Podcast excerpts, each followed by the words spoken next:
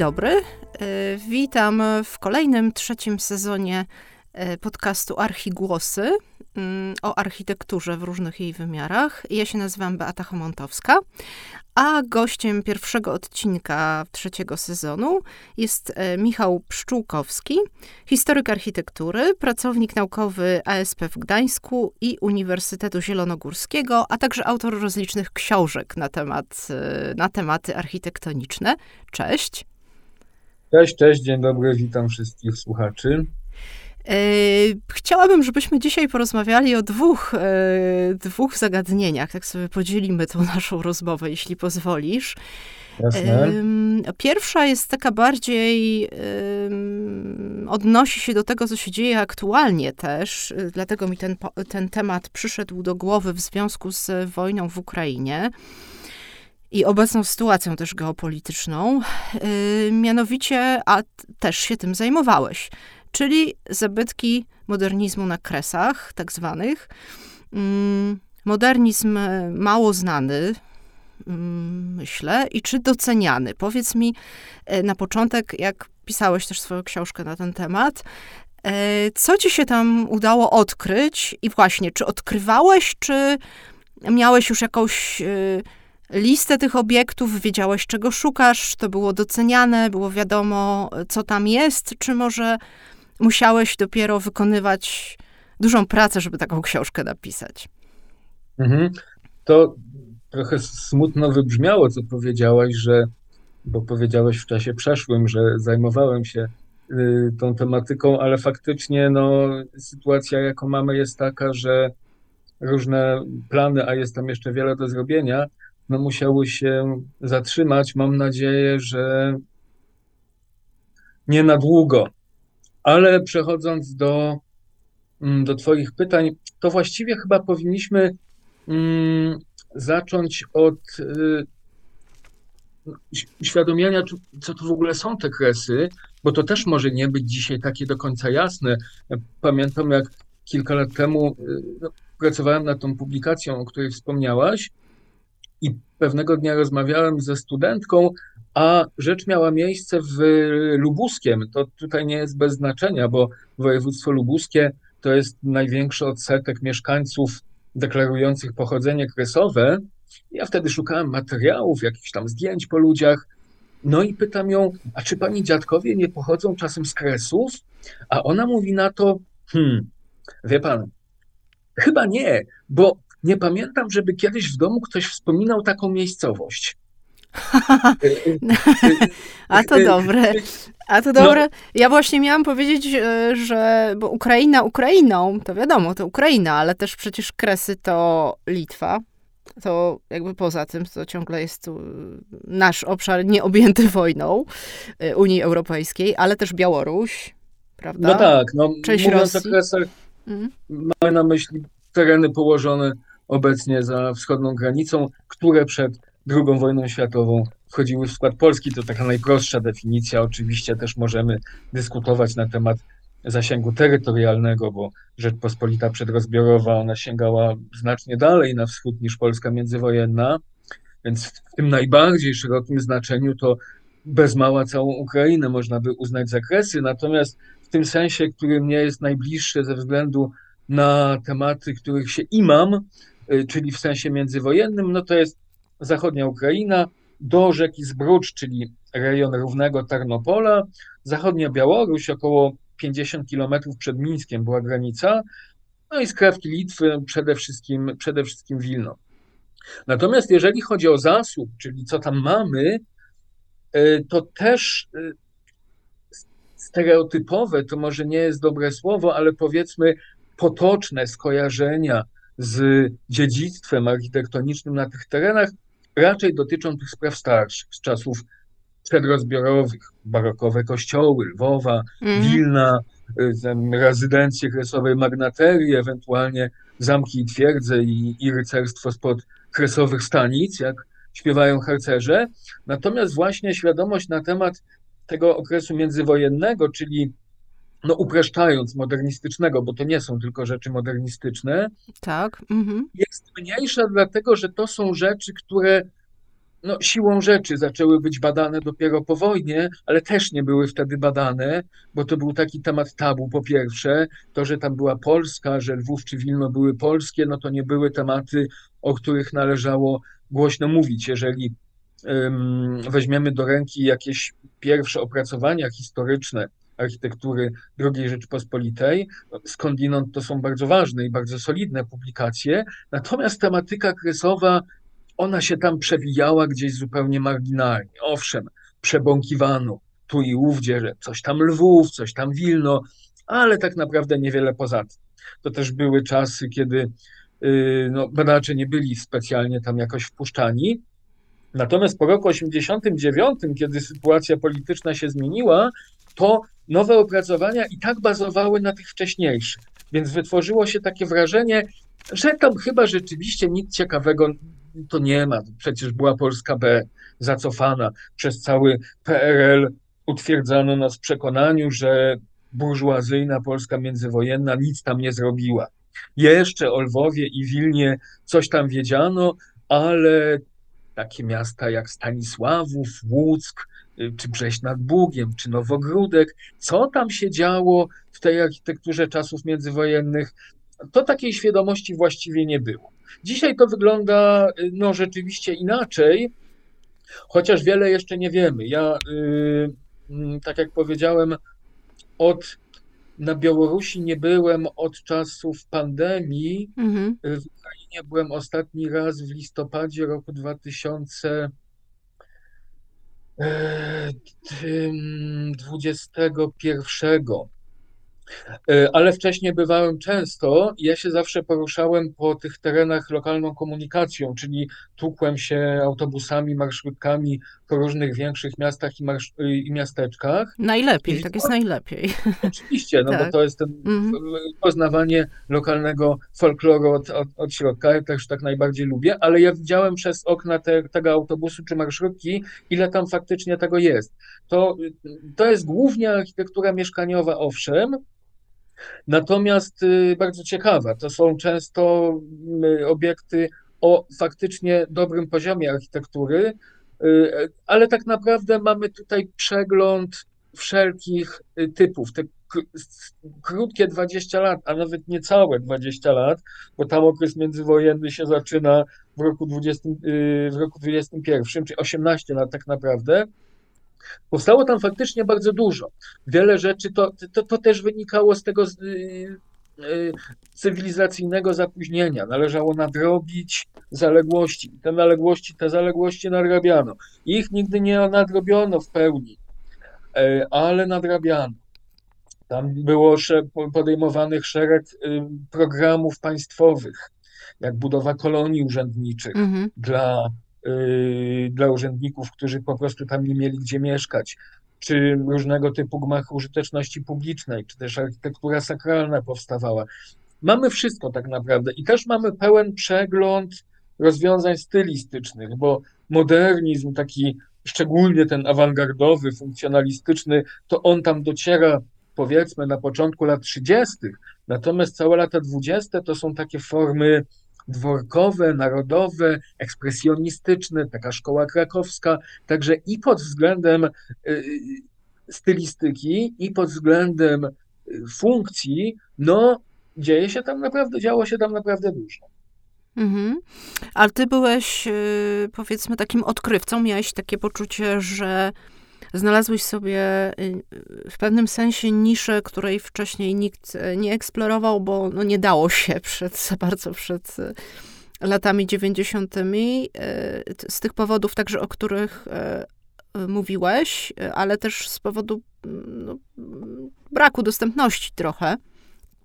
Mm, no nie, no, ja nie, nie byłem jakimś pionierem, to są tematy, którymi zajmował się i profesor Lewicki, i profesor Dolistowska, i profesor Ostrowski ze swoją y, krakowską ekipą. No, mam nadzieję, że jakąś tam cegiełkę do tego mi się udało y, dołożyć. No, faktycznie jest trochę obiektów, które mam wrażenie, chyba nikt do nich nie dotarł, a przynajmniej w jakiejś szerszej świadomości w literaturze chyba rzeczywiście tego nie ma. Nie, bo nie mówimy o, oczywiście, no wiadomo, Lwów, Wilno to jest i było jakoś tam skatalogowane, nawet jeżeli nie był to nacisk, nie kładziono nacisku na tę architekturę nowoczesną, międzywojnia, ale y, oczywiście ty wspominasz o publikacjach stricte naukowych, natomiast y, ja mam takie, nie wiem, tak mi się wydaje, że y, my dopiero zaczęliśmy na poziomie też takim y, bardziej popularyzującym, popular, popularyzującym, eksplorować te, te tematy dopiero gdzieś w połowie lat dwutysięcznych, nawet jeśli chodzi o te kierunki E, w architekturze i to e, odkrywać e, no, jakieś takie podstawowe zasoby w miastach polskich, dopiero dużych. A tam to ciągle jest taki, taki się wydawał obszar nierozpoznany, także być może dlatego, że no, że właśnie, no, jeździło się po otwarciu y, granic bardziej na zachód z ciekawością niż na wschód chyba. Y, Ale to, to, to taka bardziej dygresja. Ale mam wrażenie, że to nie było, nie funkcjonowało w takiej świadomości, w takiej świadomości e, powszechnej. E, I też szukając jakiejś publikacji, no to poza, poza właśnie twoją za bardzo nie, nie, nie udawało mi się nic znaleźć. Jak sama e, gdzieś tam jeździłam i, i byłam ciekawa, co tam zastanę, albo po przyjeździe szukałam informacji na temat tego, co zobaczyłam, bo też właśnie różne takie perełki gdzieś zupełnym przypadkiem w jakimś małym miasteczku, teraz nie jestem w stanie podać jego nazwy, y, białoruskim, e, nagle fantastyczny dom oficerski, w którym on jest w swojej książce, akurat e, e, w którym było też kino, który jest w stanie zaniedbania, ale, ale widać, że to był kiedyś świetny budynek. Przykładowo. Mówisz, mówisz ogrodnie. Mm, Zgadza się. Tak. Y, tak, tak. Y, tak, to fa faktycznie chyba ta, ta, wiedza, a szczególnie bardziej jakaś powszechna, sprowadzała się do Lwowa i Wilna, a, a tak naprawdę, jeżeli mówimy o tych rzeczach nowszych z czasów międzywojennych, to wręcz tylko Lwowa, bo Wilno też nie doczekało się do dzisiaj monografii w języku polskim. Jest duży artykuł i dobry artykuł, taki naprawdę szeroki, profesor Dolistowskiej, natomiast no, to jest artykuł, gdzieś tam ukryty w jakimś akademickim tomie.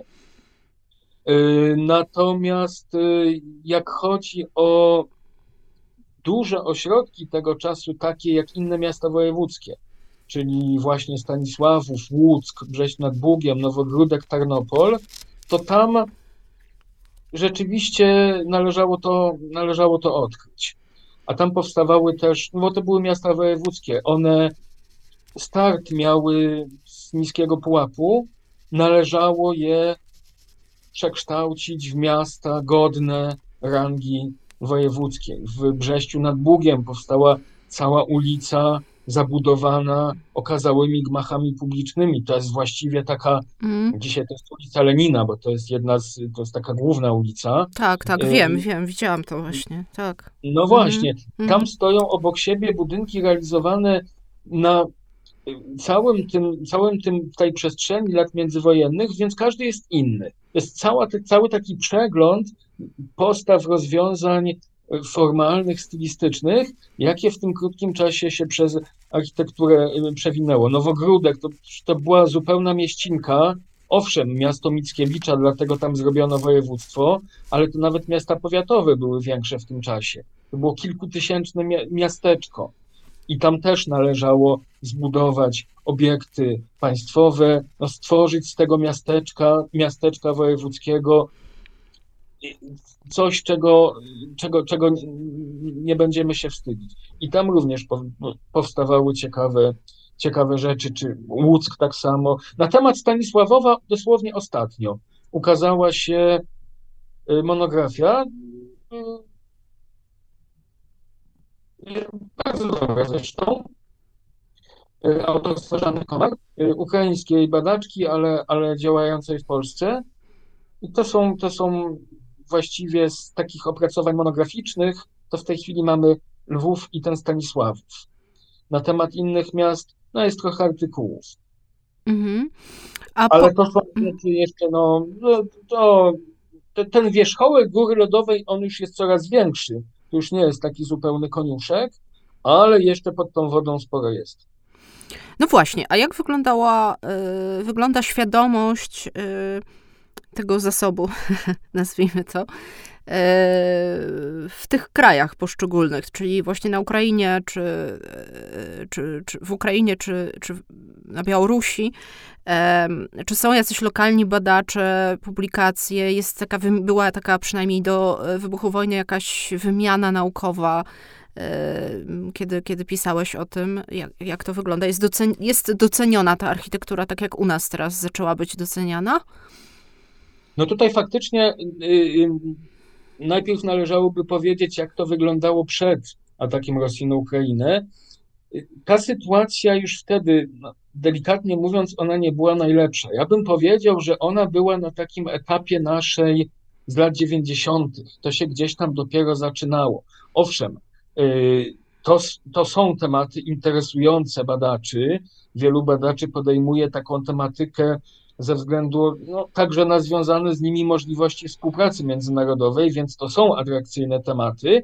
Natomiast to w dużym stopniu pozostawało w sferze powiedzmy akademickiej. Owszem, powstawały na ten temat publikacje, ale takie typowo akademickie, raczej przeznaczone dla innych, yy, dla innych akademików.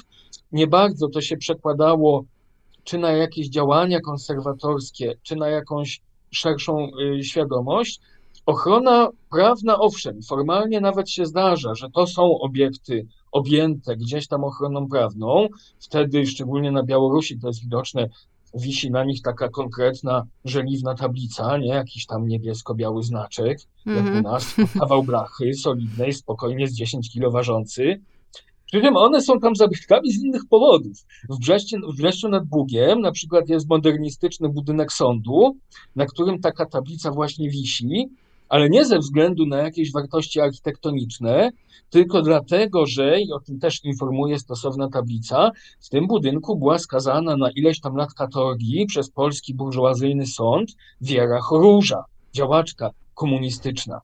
W Borszczowie w Ukrainie mamy y, ogromny obiekt magazynowy y, polskiego monopolu tytoniowego, projekt Stefana Schillera, dla historii architektury nowoczesnej obiekt no, bardzo znaczący. Mhm. Natomiast tam znaczenie ma to, że tam wybuchł pierwszy w rejonie strajk robotniczy. No i tak dalej. Yy, tylko, że z tej ochrony prawnej, nawet jeżeli ona jest formalna, to niewiele wynika. Tak, tak się dzieje z, y, z, z, z wielu powodów. Tutaj musimy zdawać sobie sprawę z tego, że mówimy o specyficznym okresie i o trudnym okresie. U nas w tej chwili Y, y, mam na myśli dwudziestolecie międzywojenne. U nas w tej chwili mamy do czynienia e, zapewne w jakiejś reakcji do postrzegania dwudziestolecia w PRL-u z pewną wręcz gloryfikacją czasów międzywojennych. No to jest czas przedstawiany jako no, niełatwy, ale jednak fajny. Ten międzywojenny modernizm, jak to chyba Michał Wiśniewski z Krakowa ujął, to jest taka ulubiona maskotka przytulanka polskich historyków architektury.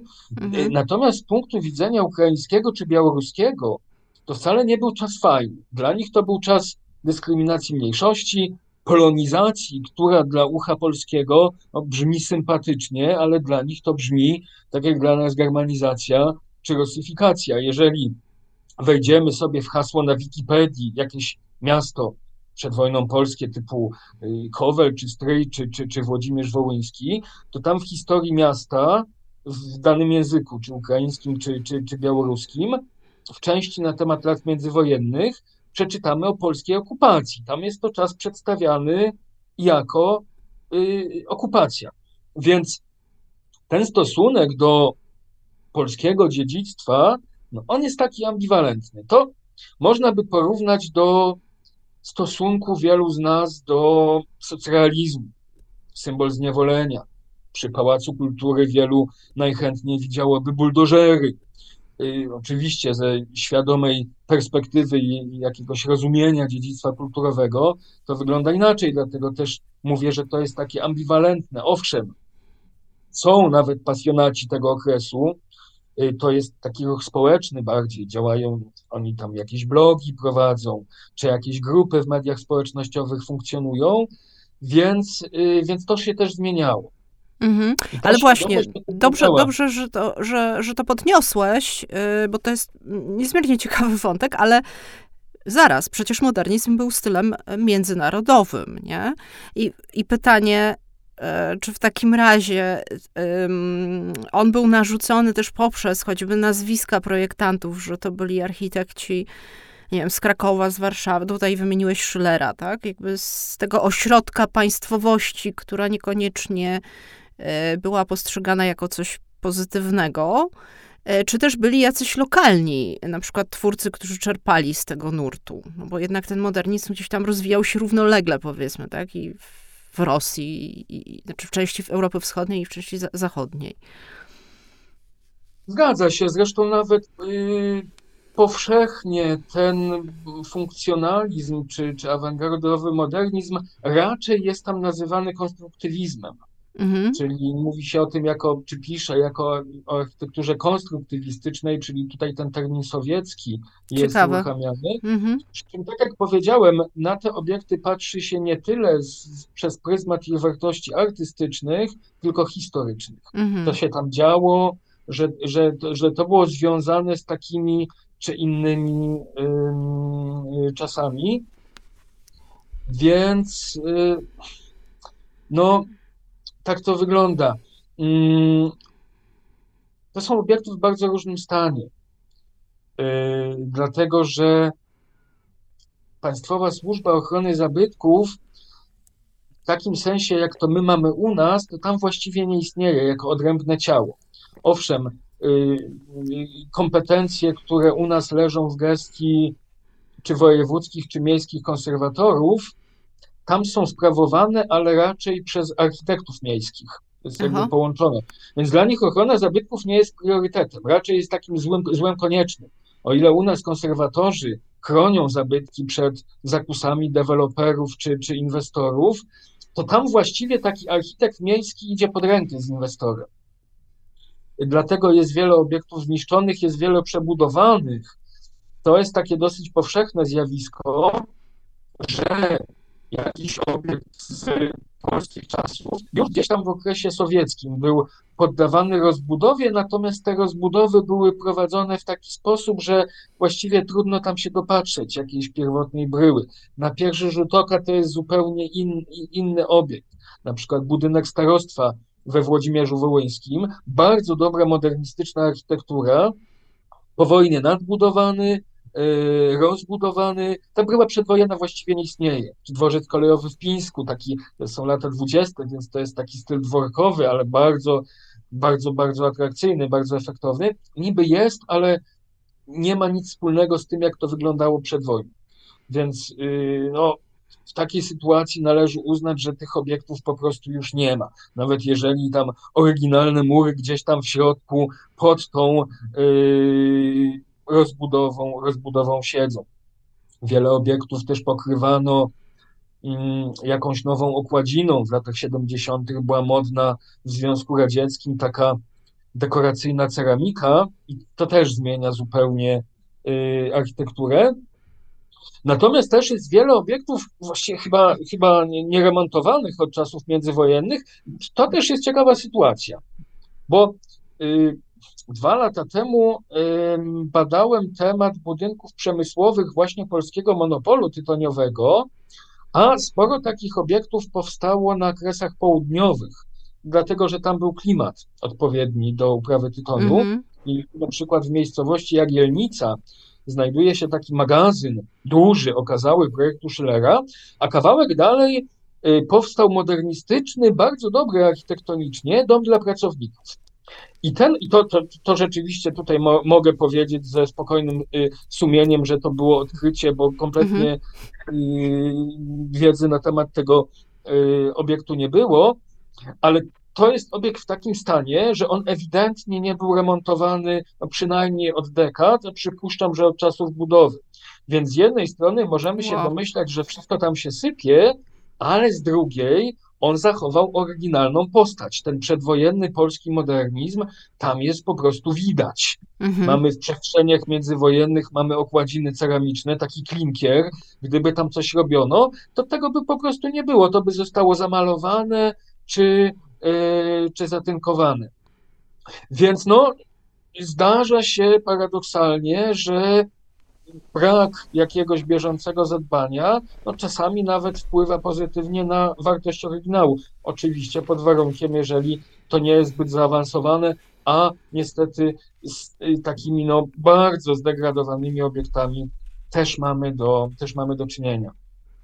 A co teraz z tym będzie? I to jest pytanie zarówno, no, wiem, że na to nikt nie, na to, część tego pytania nikt nie jest w stanie odpowiedzieć, bo nie wiadomo, jak dalej się e, potoczy sytuacja, e, skoro rozwalane są bloki mieszkalne e, przez, mhm. przez ataki rosyjskie, to równie dobrze to mogą być wille albo obiekty mm, użyteczności publicznej z okresu międzywojnia, czy wcześniejsze. Mm, ale też, czy tam można w tym momencie kontynuować jakieś prace badawcze? Czy jest to też w jakiś sposób zabezpieczane? E, czy istnieje jakaś świadomość wartości tego, czy raczej to w ogóle nie? I tutaj jakby rozdzielmy, bo to mamy, e, e, mówimy o tych krajach, w których, które są zaangażowane w konflikt, czyli Ukraina i Białoruś, która jest w innej sytuacji, prawda, bo jest po drugiej stronie.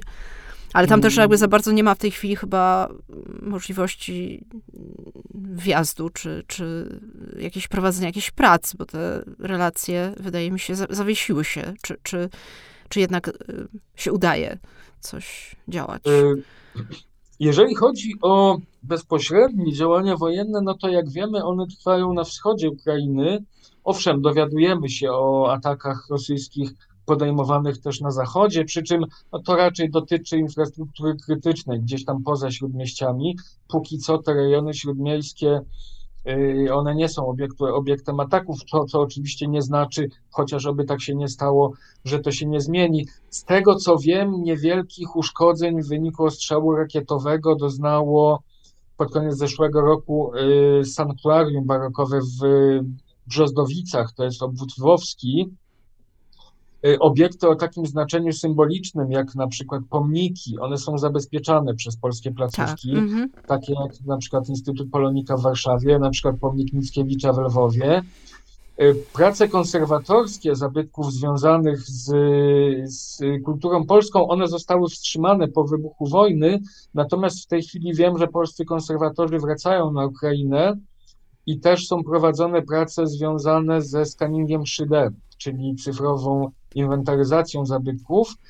Przy czym to są wszystko rzeczy przede wszystkim starsze, głównie barokowe kościoły, jak na przykład kolegiaty w Wołyce czy w Żółkwi, czy też cmentarze. Ten y, no, dwudziestowieczny modernizm, on czeka w kolejce. Obawiam się, że trochę w tej kolejce y, postoi, przynajmniej jeżeli chodzi o jakieś działania budowlane, no bo projekty badawcze są, są prowadzone też w odniesieniu do tego okresu. Y, natomiast to jest Ukraina. A jeżeli chodzi o Białoruś, to tutaj te, te, te zawirowania polityczne, jakie mamy, no one też, one też nie są bez y, negatywnego wpływu na, na ten, te, to polskie dziedzictwo na terenie zachodniej Białorusi. Y, tam sytuacja jest taka, że w ostatnich latach można było zaobserwować no, pewien postęp, jeżeli chodzi o takie otwarcie na Polskę i na te polskie mm. czasy i to, co po nich zostało. Tu obawiam się, że może się dokonać pewien krok w tył. W roku 2018 bodajże miałem y, wystawę w jednej z galerii w Mińsku, przygotowaną we współpracy z Instytutem Polskim na temat polskiej architektury na, międzywojennej na zachodniej Białorusi. E, fakt, że przygotowanie tej wystawy nie było takie proste, bo scenariusz został ocenzurowany w pierwszej redakcji. No, pewne kwestie tam nie mogły być poruszane. Jakie? Na, przykład, y, na przykład y, działalność budowlana Korpusu Ochrony Pogranicza. Hmm ten temat wypadł, bo to było antysowieckie. Takie rzeczy antysowieckie. No tak, architektura jest polityczna, choćbyśmy chcieli. No, no niestety. Y, też tam na wernisażu był obecny mm, smutny pan tajemniczy, natomiast generalnie wydarzenie się odbyło i odbyło się w bardzo pozytywnej atmosferze. Też w tym czasie taka organizacja społeczna w Brześciu zapraszała mnie do poprowadzenia wycieczki po obiektach międzywojennego Brześcia. Dzisiaj ciężko mi sobie wyobrazić organizację czy takiej wystawy, czy takiej wycieczki. E, też pamiętam ciekawą sytuację z roku 2019, kiedy byłem ostatni raz w Białorusi. Sytuacja była taka, że szedłem sobie deptakiem w centrum Brześcia, w tej chwili to jest ulica Sowiecka, i rzucił mi się w oczy polski napis na jednej z kamienic. Po prostu spod tynku Y, odpadającego wyłonił się jakiś zakład fryzjerski, mhm. polskie nazwisko i to było, widać było, że to zostało uczytelnione, y, wyeksponowane. A ponieważ pierwszy raz widziałem coś takiego w Białorusi, no to od razu zrobiłem zdjęcie i wysłałem do koleżanki Białorusinki i ona mi odpisała, y, no tak, faktycznie jest coś takiego, bo akurat ona z Brześcia, ale ale wiesz co, 10 lat temu to, to, było jeszcze nie, to byłoby jeszcze niemożliwe. I pytanie teraz brzmi, czy on tam ciągle jest? Czy ja śmiałbym twierdzić, że być może na powrót go, na powrót go zasłonili. Także to, to, to, to, to oswajanie Białorusi, no ono znowu się, znowu się, znowu się od siebie oddaliliśmy. No, co będzie dalej, no nie jesteśmy prorokami.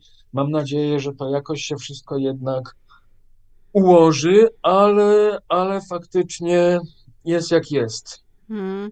Ale jakieś kontakty na poziomie takim nieformalnym e, z Tak, właśnie, cały czas. się utrzymują, to, no to super. To jak najbardziej. Hmm. Ja zresztą teraz mam w Instytucie Polonika taki projekt badawczy na temat Mm, tych kolonii urzędniczych, o których wspomniałem, mhm. dlatego że w roku 2025 będzie stuletnia okrągła rocznica podjęcia programu budowy tych kolonii. A to był, to był faktycznie unikatowy program, bo o ile no, same kolonie urzędnicze, one powstawały w, no, w całej Polsce, mamy i w Warszawie przecież na Żoliborzu, kolonię urzędniczą, kolonię oficerską, natomiast nigdy to nie był taki duży program państwowy. To powstało kilkadziesiąt tych kolonii urzędniczych na całym tym pasie kresowym od północy do południa.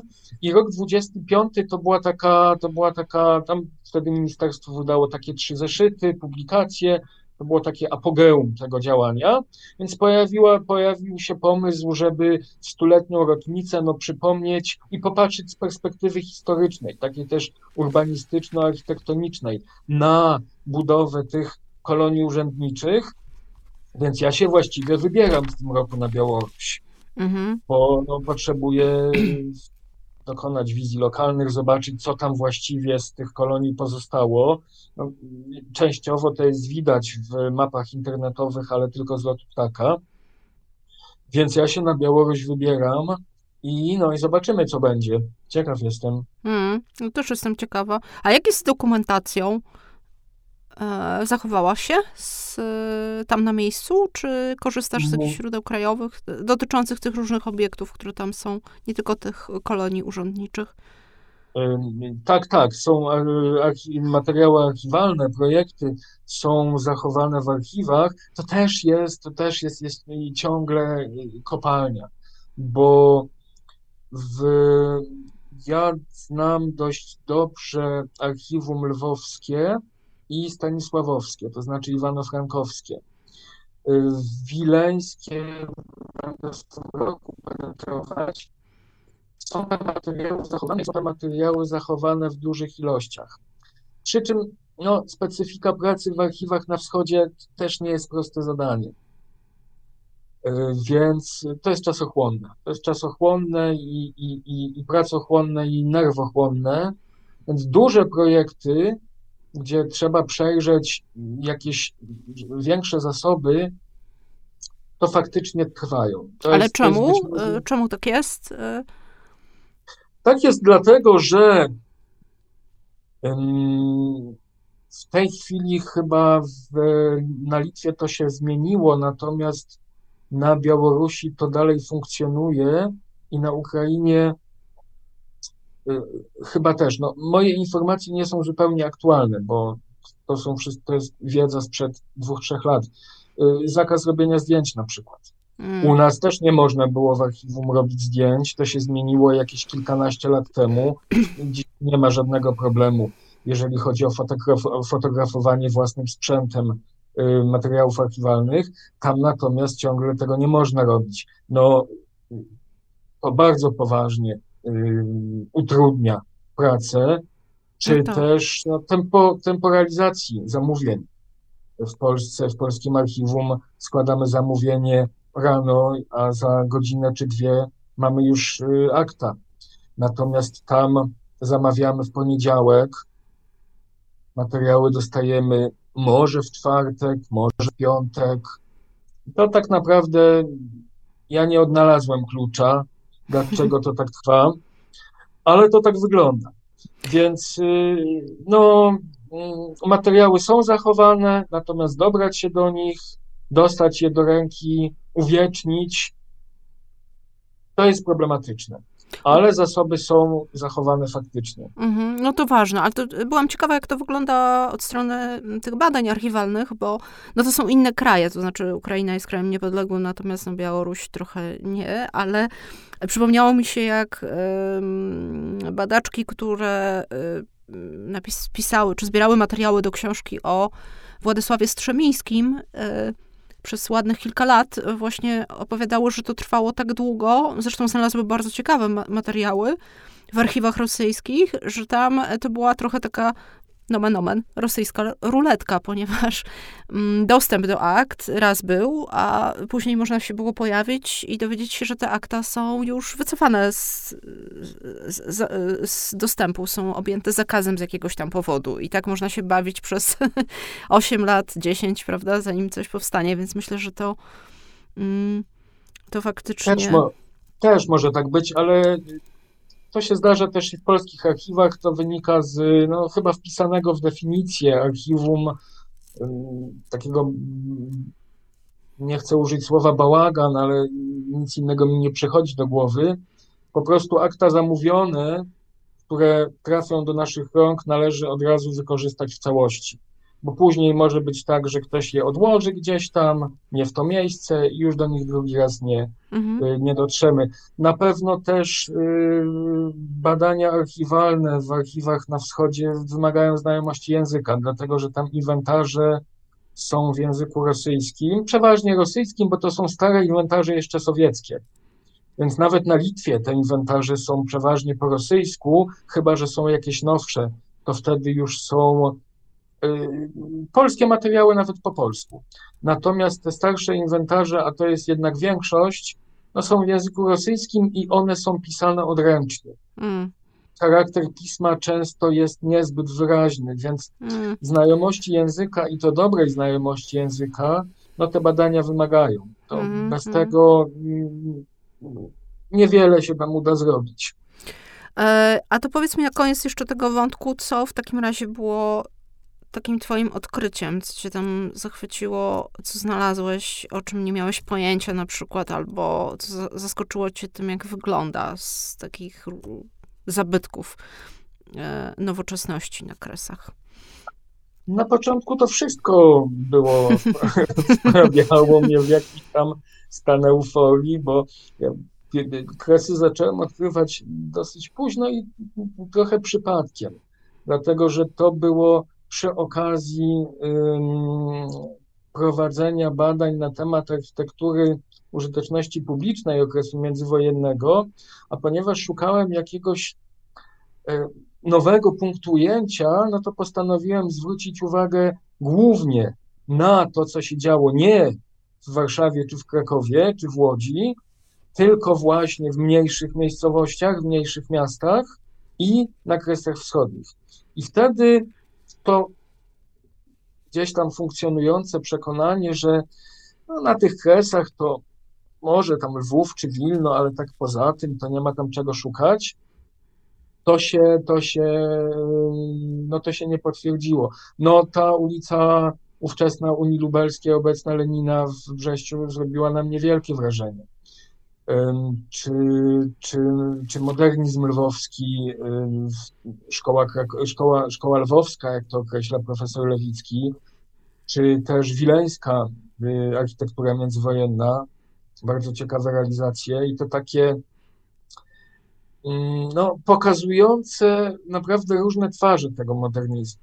Bo to jest, to jest duży worek, w którym mieszczą się naprawdę różne postawy. I, i, i to, to, to nie jest tak, jak to jest stereotypowo postrzegane, jakieś tam klocki białe, kostki, tylko to jest naprawdę architektura zróżnicowana i różnorodna, też przenikająca się, czasem bardziej monumentalna, czasem bardziej ekspresjonistyczna.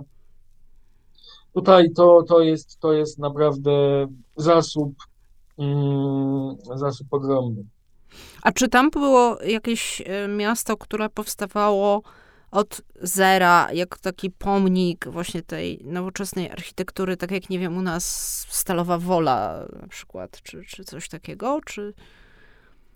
To czegoś takiego nie ma, no takim określeniem dużo, o wiele na wyrost, to nieadekwatne określenie, jest takie określenie Wołyńska Gdynia, o. którym się określa ale teraz wyle, wyleciała mi z głowy nazwa, więc trzeba będzie to y, chyba wyciąć. To jest miejscowość, jak tu się, no, to, to, to, to jest karygodne, że ja tej nazwy nie pamiętam. Ale dobrze, to poszukamy sobie pod hasłem Wołyńska Gdynia, jeżeli to jest tak określane. Spokojnie.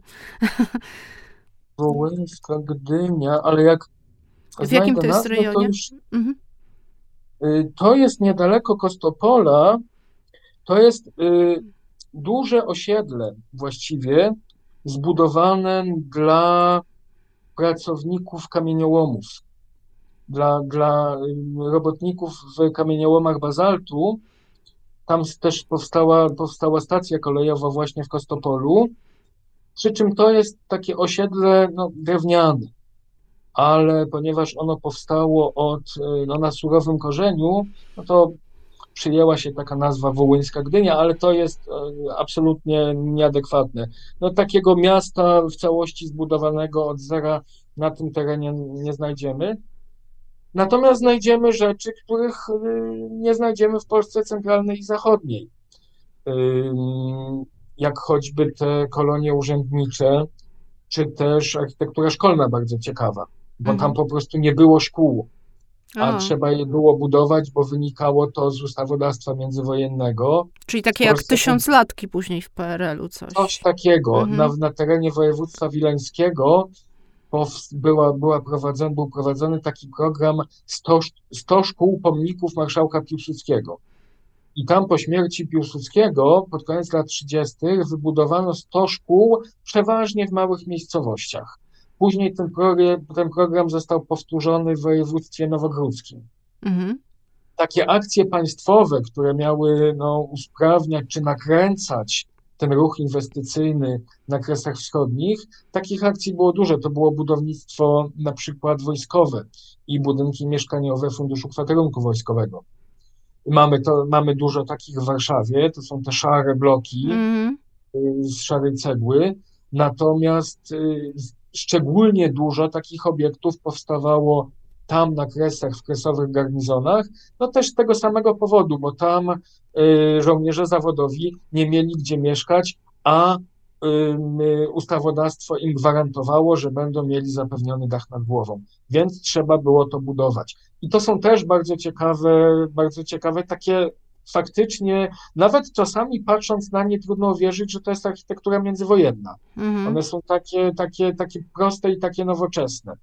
Taka aleja Lwowie, niepodległości. Mm, tak. No, w Lwowie spotkamy takie budynki mniejszych miejsc, mniejszych miejscowych w Brześciu nad Bugiem, w Wilnie też mamy, w, w Borszczowie, no tutaj można wymieniać to długo, ich jest faktycznie dużo. Wile, y, Wołyńska Gdynia to w ogóle zabrzmiało jak taki Paryż północy o Warszawie. Znaczy, to jest bardzo zabawne, że y, o tych większych miastach to zazwyczaj się odnosiło do jakichś miast z zachodniej Europy, a na Kresach punktem odniesienia były te jakby w, w nowym, w państwie polskim, powiedzmy, bardziej no tak, centralnie, tak, tak. bardzo, bardzo zabawne, ale co jeszcze chciałam rzec? Czy to było tak, że te akcja, te akcje to wiązało się z tym, że również byli do nich angażowani architekci, którzy działali w, w, dużych, w dużych ośrodkach e, polskich, takich jak tam Warszawa, Kraków, prawda, Łódź, e, czy, czy e, byli też lokalni tacy, mm, którzy się wybili wtedy w tym okresie międzywojnia? Jedno i drugie.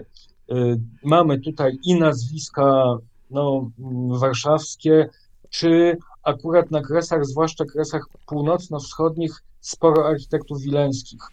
Y, ale również no, te takie najważniejsze nazwiska jak Marian Ralewicz, czy moderniści, y, czy, czy, czy Lacher Tiszanajca, mhm. czy inni, tutaj regularnie się powtarzają i, i przewijają w związku z tymi właśnie takimi dużymi programami państwowymi, jak budowa tych y, bloków Funduszu Kwaterunku Wojsko, tam Tłoczko działał, GUT działał, działali inni architekci, w Iwano-Frankowsku są takie obiekty, czy w Kowlu.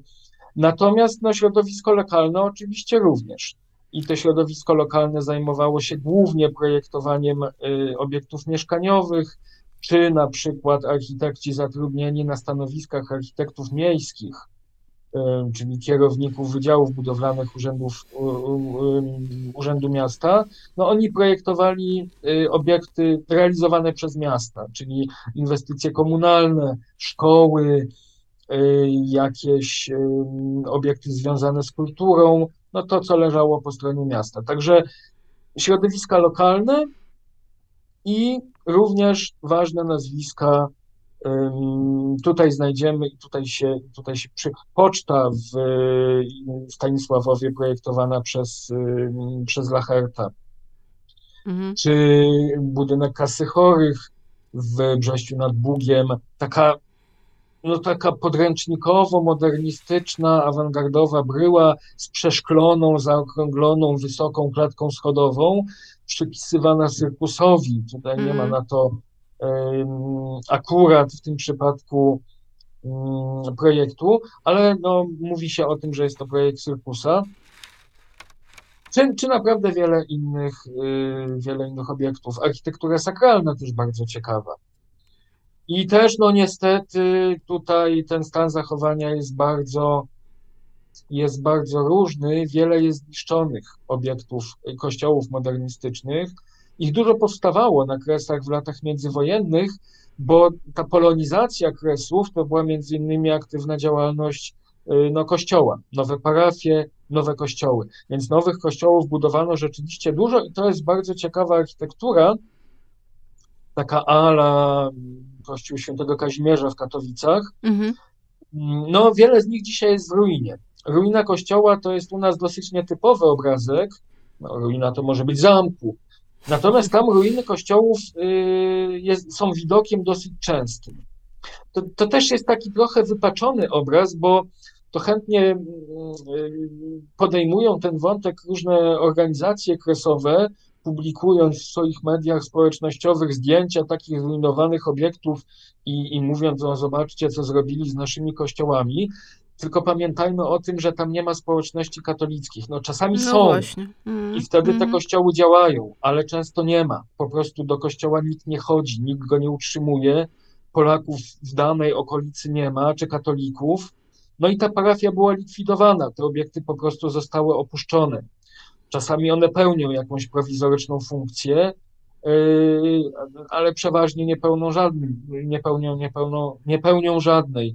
Yy, u nas to też nie jest nic niezwykłego, bo na Dolnym Śląsku, ile mamy opuszczonych, zrujnowanych pałaców. To jest podobna sytuacja. To paradoksalnie ja myślę, że czasem były takie różne obiekty przemianowywane na muzea, muzea ateizmu, to to mogło mm, być tak, pomocne to... dla, dla zachowania, powiedzmy, oryginalnego wystroju choćby, czy paradoksalnie, mhm. nie? Mogłoby pomóc tak, w Brześciu, w Brześciu nad Bugiem mamy dobrze zachowany obiekt, chociaż to akurat jest kircha ewangelicka, ale taka modernistyczna z lat 30., fajna. Tam w tej chwili jest zakład produkcyjny banerów reklamowych, ale obiekt no, dzięki temu, dzięki temu, że pełni funkcję, Y, no, istnieje i, i, i, i funkcjonuje. W Sołach na Białorusi była natomiast ciekawa sytuacja, bo tam jest piękny kościół z mhm. lat dwudziestych, taki niemodernistyczny, tylko taki taki w nurcie tego takiego narodowego tradycjonalizmu, ale naprawdę niezwykle urokliwe, można się, można się w niego wgapiać godzinami. I tam w latach 70. Y, lokalny kołchoz y, chciał zająć ten obiekt na potrzeby magazynu a lokalna społeczność stanęła w drzwiach z widłami i cepami i ich nie wpuścili tam. Po prostu, po prostu ich tam nie wpuścili i ten obiekt, on swoją funkcję sakralną zachował i, i, i do dzisiaj jest tam, jest tam kościół i, i tutaj żadnych, nawet y, tam mamy do czynienia z sytuacją, wydawałoby się w Związku Radzieckim niemożliwą, bo tam we wnętrzu były dwa malowidła takie no, przynajmniej jedno z nich było mocno antysowieckie. W prezbiterium po jednej stronie znajdowało się malowidło przedstawiające obronę Jasnej Góry, a po drugiej stronie, po drugiej stronie Bitwę Warszawską. I mhm. nawet to ocalało. No niepoprawne też oczywiście. Nawet to, nawet to ocalało, także no, mhm. czasami są takie y, no, niespodziewane i aż trudne do, do uwierzenia rzeczy, ale, ale się zdarzają. Ja chciałam, żebyśmy też rozmawiali e, dzisiaj, e, czyli chciałam podzielić tę naszą rozmowę na dwie części, ale to jakby ta pierwsza część pochłonęła nas na tyle, że już czas się kończy. Więc może no na kolejny widzę. raz, na kolejny raz, to... chociaż ja, ja widzę tutaj pewien, e, pewien związek, więc tylko ostatnie pytanie jakby zadam, zadam tak na, na przynętę, może do jakiejś Dobrze. kolejnej rozmowy, e, związanej z ja określę to ostrożnie, miastami średniej wielkości z dużym potencjałem w Polsce, którymi, których architekturą też się zajmujesz, zwłaszcza tą nowoczesną. Mm.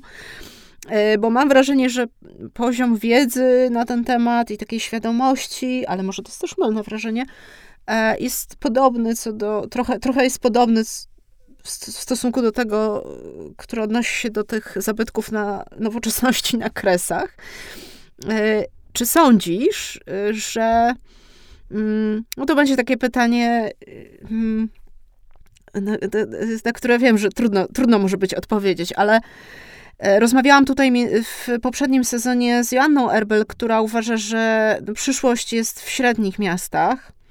I to pytanie brzmi następująco: czy uważasz, że architektura tych miast, y, właśnie ta nowoczesna też, Y, która jest często zaniedbana, jakoś niedoceniana, może też być częścią potencjału takiego,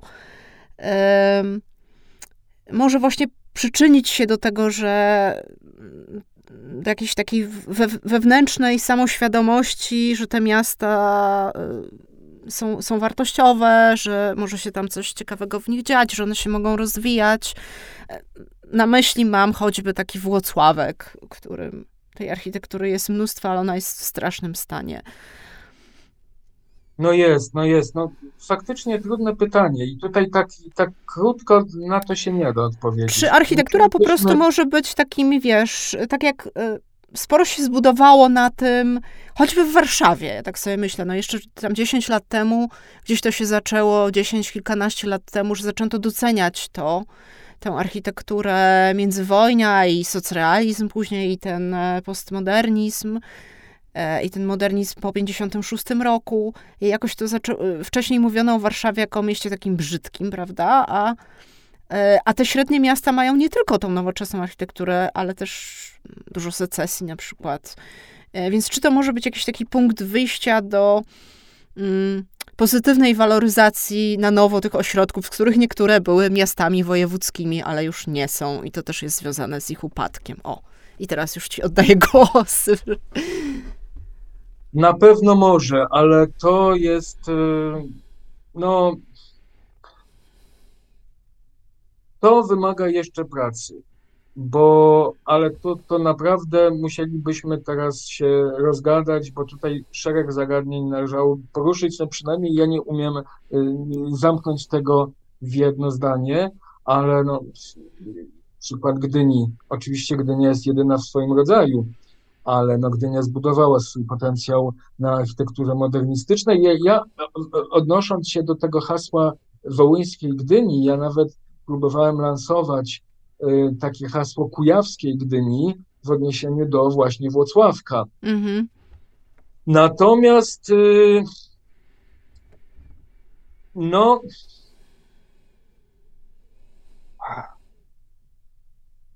pracy tutaj jeszcze trochę należałoby włożyć, bo są, jest wiele czynników, tutaj należałoby je wszystkie omówić, żeby ten obraz uzyskać kompletny. Dlaczego to nie jest proste?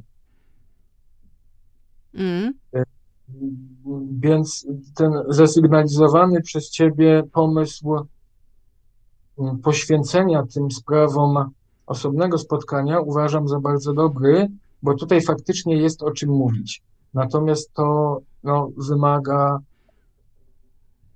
um, pewnej pogłębionej analizy. Ale dużo tego tam jest, prawda? Tak, zdecydowanie, zdecydowanie. Jeszcze jest. Mm.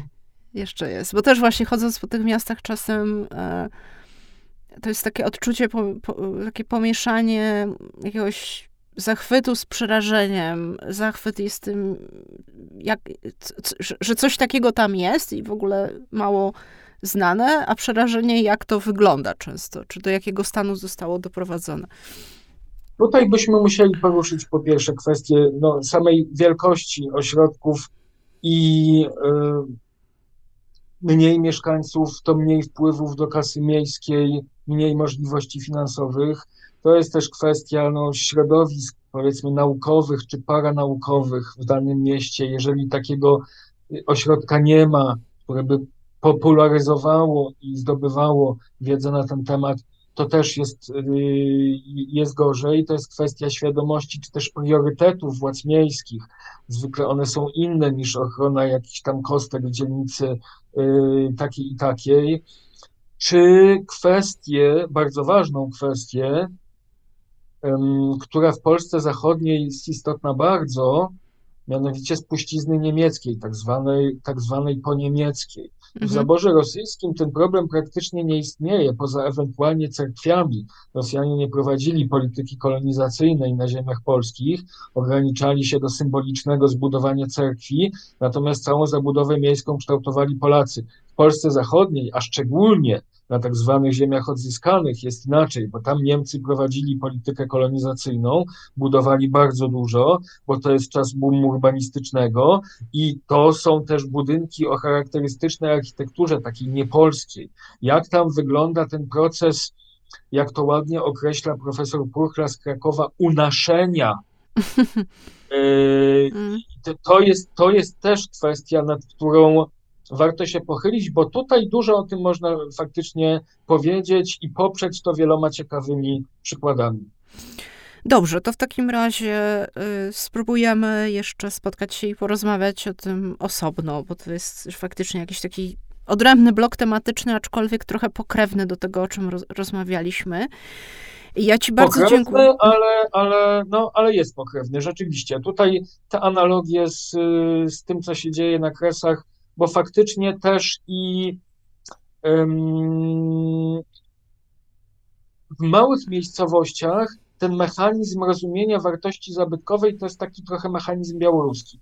To jest ważne dlatego, że tam się działo coś ważnego, a taka wartość emocjonalna bardziej, a nie wynikającą z te, wynikający z tego, że to modernizm i jakaś tam klasa architektury, bo to trzeba umieć zobaczyć, a to wymaga już pewnego przygotowania i pewnej, pewnej wrażliwości. Mm. Ja Ci bardzo dziękuję za tę rozmowę i życzę, żeby dalsze badania e, na tych terenach objętych obecnie e, wojną, jak i nie bezpośrednio wojną, ale tak jak Białoruś, tak zaangażowanymi mhm. po drugiej stronie, stronie zła, e, były możliwe, żeby te prace dało się kontynuować. E, moim gościem był e, Michał Pszczółkowski, historyk architektury i pracownik naukowy SP w Gdańsku i Uniwersytetu Zielonogórskiego, autor wielu książek o architekturze, także kresowej i właśnie architekturze tych średnich miast, jak choćby Włocławek. Dziękuję raz jeszcze. Mm. Dziękuję Ci bardzo również. Bardzo miło się rozmawiało, a Państwu mam nadzieję słuchało. E, a to był e, kolejny sezon, się rozpoczął e, podcastu Archigłosy, odcinek pierwszy. Ja się nazywam Beata Hamontowska i miałam przyjemność go poprowadzić. Dziękuję. Ja również.